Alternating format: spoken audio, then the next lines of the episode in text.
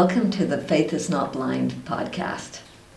I'm Marie Hafen, and we're in Sweden today, and I'm happy to welcome Katrin Höglund with us. Thank you. Thank you for being willing to come and share with us. Sure, it's my pleasure. Uh, today, a little earlier, we talked about the fact that in among your family and your friends, there have been some who have chosen to leave their membership in the church and just not attend anymore, not be part of it anymore. Yes.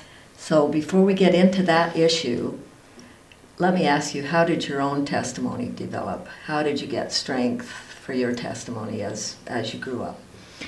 As I grew up, um, well, I grew up in a family of uh, five kids, and church and gospel was were always the foundation of everything we did. Um, it was um, natural for us to go to church every Sunday and try to have our family home evenings and family prayer and, and so on. And when I was in my teens, I started to attend seminary, and I think that was very helpful for me um, to have a solid first knowledge of the scriptures and to begin to think for myself what do I need to know um, to keep going to church? Because I can't just go with what my, my mom and dad do. Mm. I need to have my own testimony. And um, as I read the Book of Mormon, I think I was 14 when we studied it in the seminary, it was very helpful. Um, I remember just reading through the Book of Alma, and it was just wars and wars and wars, and I was trying to keep up with the pace of the seminary, and I, I wasn't doing a good job. And I just felt the Spirit so strongly when I read. And I just knew that even though I tried to say my prayers and ask for proper testimony, I just knew all along that I already knew.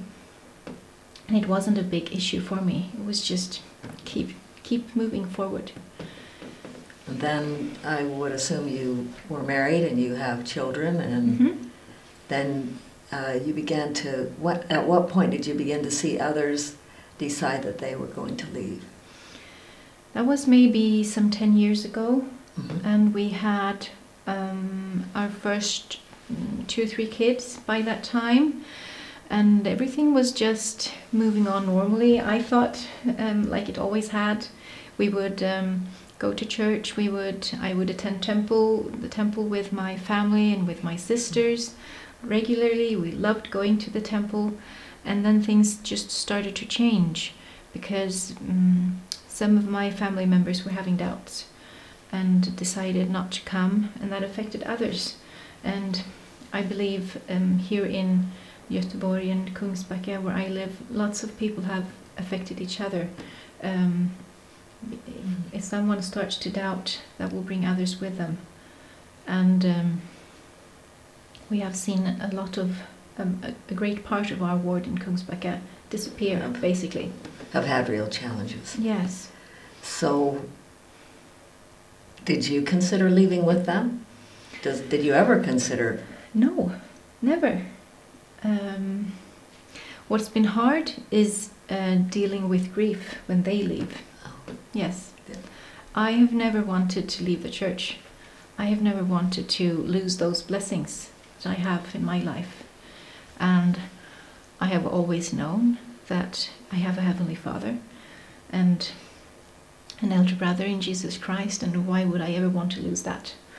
And um, I remember um, a couple of summers ago, maybe four or five summers ago, when my sisters, who I am, who are very dear to me, um, they lost their faith, and I went through that summer just thinking so hard, why am I staying in my covenants? okay. Why? Um, because there was never a doubt that I wanted to stop, that I wanted to Mhm. do as they did. I never wanted that. Um, and um, I pondered it a lot. And I think the answer was that I choose this th- because this is a part of me. This is a part of who I am. And I don't want to be anyone else. That was my answer. That might be strange, but No, it, it was um, I just felt my Heavenly Father's love, and I knew that um, this was the right path to continue on. So that's what I did. And so when um, I'm just thinking about you would have seen them drift away, and maybe it's been a few years, and yet you keep your family together, the extended family. And when you have children or those from families who um, are no longer coming to meetings, let's put it that way, Mm-hmm. then how do you handle that in your home?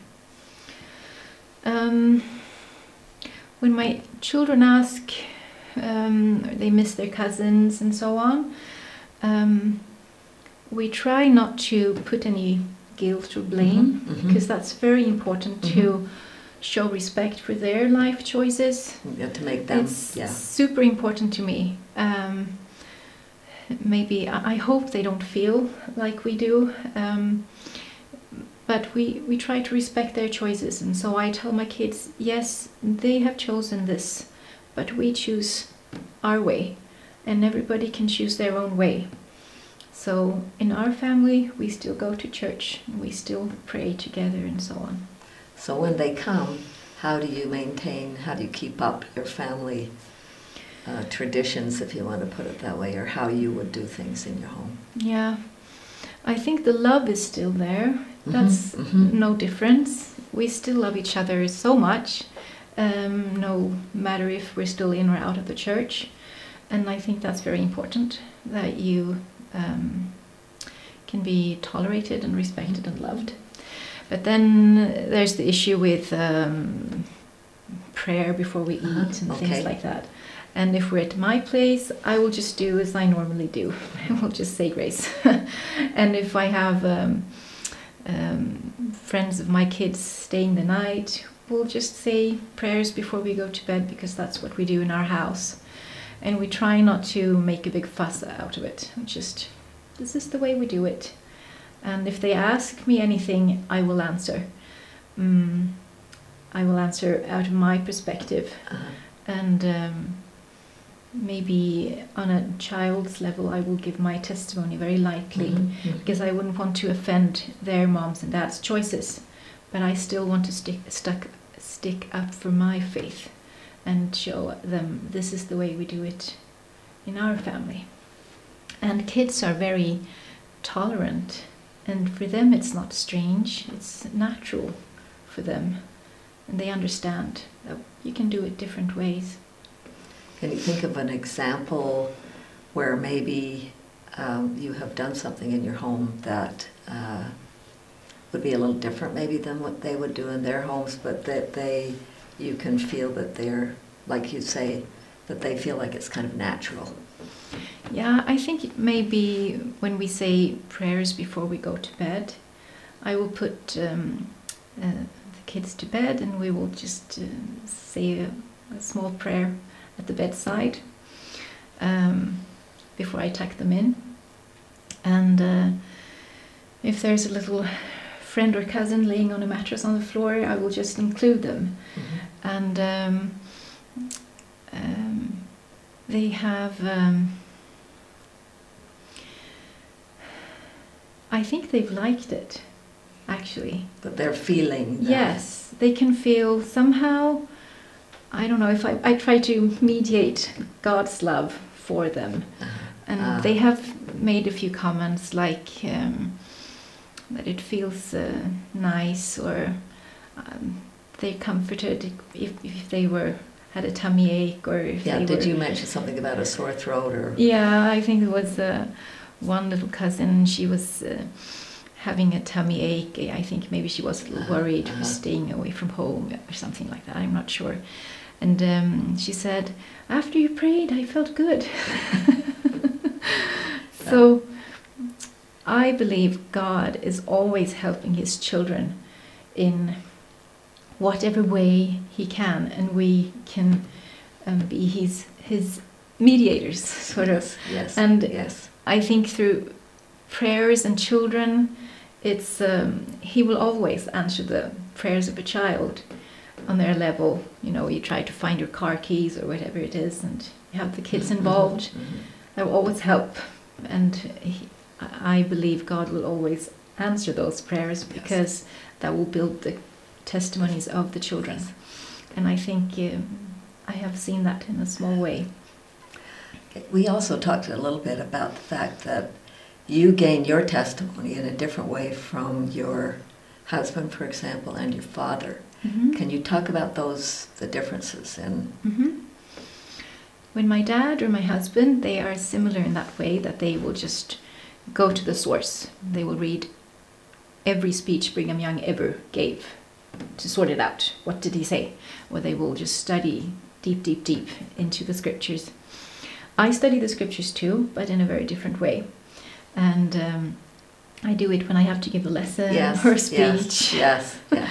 Or if I have a question, I will just open them up and something in there will talk to me and give me comfort Mhm, mhm. what I need to read right then and there. Mhm.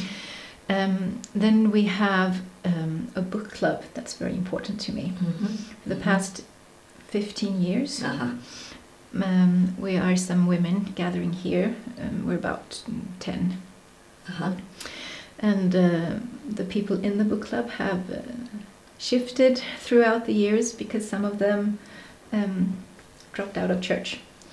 So we had to gain some new members. Uh-huh. And um, we meet every six weeks and talk about the gospel. Uh-huh.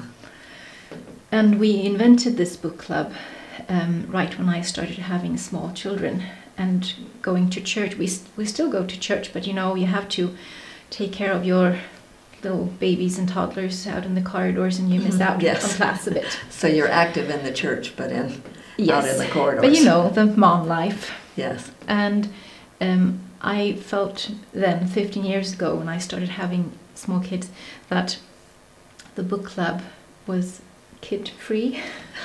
well, not if I was nursing, then I brought them with me. Yes. I, I, I did that too. But we would have deep dos- gospel conversations. That were uninterrupted and you could really, Yes, and just a group of women um, whom I love and respect and are wise, and we're not the same age. Some are my mom's age and some are younger. So we get the whole generation um, thing too. And we just um, read really good church books, like Deseret Book books. yes. And sometimes we study general conference Uh-huh, and scripture, uh-huh. different themes in the scriptures. And this, I'm sorry, I didn't mean to interrupt. It's okay. but- But I'm just curious about how you feel that this women's group may be different in the way they might discuss the gospel than if you're in a gospel doctrine class and there are, Mhm. the brothers are there Mhm. with you as well. Um, we are very centered around how to live the gospel. Oh, so a more practical Yes. how to live it rather Yes. than how to know about it. hmm We like to understand things too Yes, and yes. seek to gain better knowledge Okay, in the scriptures as well. And some of us in this group are better at that, that than others, so we Uh-huh. help each other out. Uh-huh. But it's also very centered around our experiences. What did you do these past six weeks? Did you try to live this principle closer in some way? Mhm, mhm. And did you think about this? What happened then? We share experiences, and sometimes they are so private that you wouldn't want to share them, like on Sunday Uh-huh, Sunday uh-huh, school, um, because maybe you it's it's too close to your heart. uh-huh. But this is such a small group; it will And you've never be scary. other. Yes, we know each other and we're related somehow too. So Okay, let me ask you one uh, concluding question, and that is if you were going to give advice or counsel to someone in your position who has people around you who have chosen to leave the church, Mhm. what advice would you give to them? I think you need to find your own way of um, studying the gospel. Okay, Yeah, um, because there's not only one way of having personal revelation. Mhm, There's mhm, different ways because we are different people. mhm. And um, the past years, I have understood that my way is not always to dig deep into the scriptures and pray hard because I do that and I feel very uplifted, but I don't always get my answers that way. my answers to my questions come through discussion, usually with um, women who are my friends Mhm. and my husband, of course, too, and my dad, and all Mhm. of that. But you know, that's my way. You need to find your own way to um, um, get your answers. Does that make sense? And, and also, Yes. not not just your, your answer, but also your uh, spiritual nurturing. Mhm. How do you get that? And mine is going to church and attending the meetings. I I had a period in my life when my sisters and my brother recently left church and it was so hard to go to church. Not hard to go there, but I would feel so sad when I was there because they weren't there with me. Mhm. And I just didn't want to sit crying all Sunday. That wasn't Uh-huh, uplifting. uh-huh, I needed to uh-huh. go there to get my spiritual strength. Mm. And I think I felt God's hand in my life so Uh-huh. strongly through throughout that period. Because every meeting in church, every speech, every class given was just so uplifting and so um, answering things that I was pondering. Mhm. And I had small kids, so I wasn't always able to go home and study. It was I was too tired. I would just fall asleep over the scriptures. But I got what I needed in church Mhm. from the meetings, Now, and it an was insightful point. yes. So if you have that happening to you, people who you love and who are very close to you, and then you're just leaving church, you need to find your own way of doing things. You can't just do like everybody else. You need to find your way. And for me, it was a choice as well. I knew that I didn't want to choose anything else. This was my way. And um, we all of us have our own agency. And that's what I chose to Good. use mine for. Just one little footnote question to end, Mhm. and that is how has the temple and your temple covenants played into this? Well, they are the foundation of it all, I believe. I have made promises to my heavenly Father, and He has promised me things back, and I wouldn't want not to have those blessings. So I'll stick to it. and also, attending the temple um, always gives me strength, new strength, like loading my batteries again. And uh, we live far from the temple, so we don't go very often. It's difficult when you have small kids and all of that. So we go one week every summer, the whole family. We're going the next week to Stockholm and we'll live there for a week with our children and take turns at going to sessions.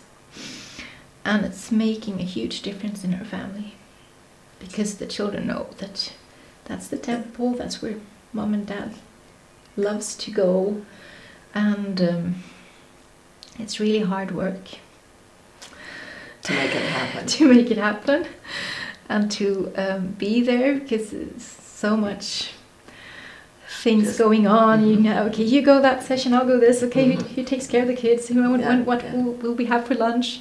All of that, but it's so worth it, and they love being there. I think they can feel somehow the peace of the place. Of the- Yes. Yes. Well, thank you, Katrin. I really appreciate your being willing to come and, and share your insights and your, just your faith with us today. Thank you. Thank you.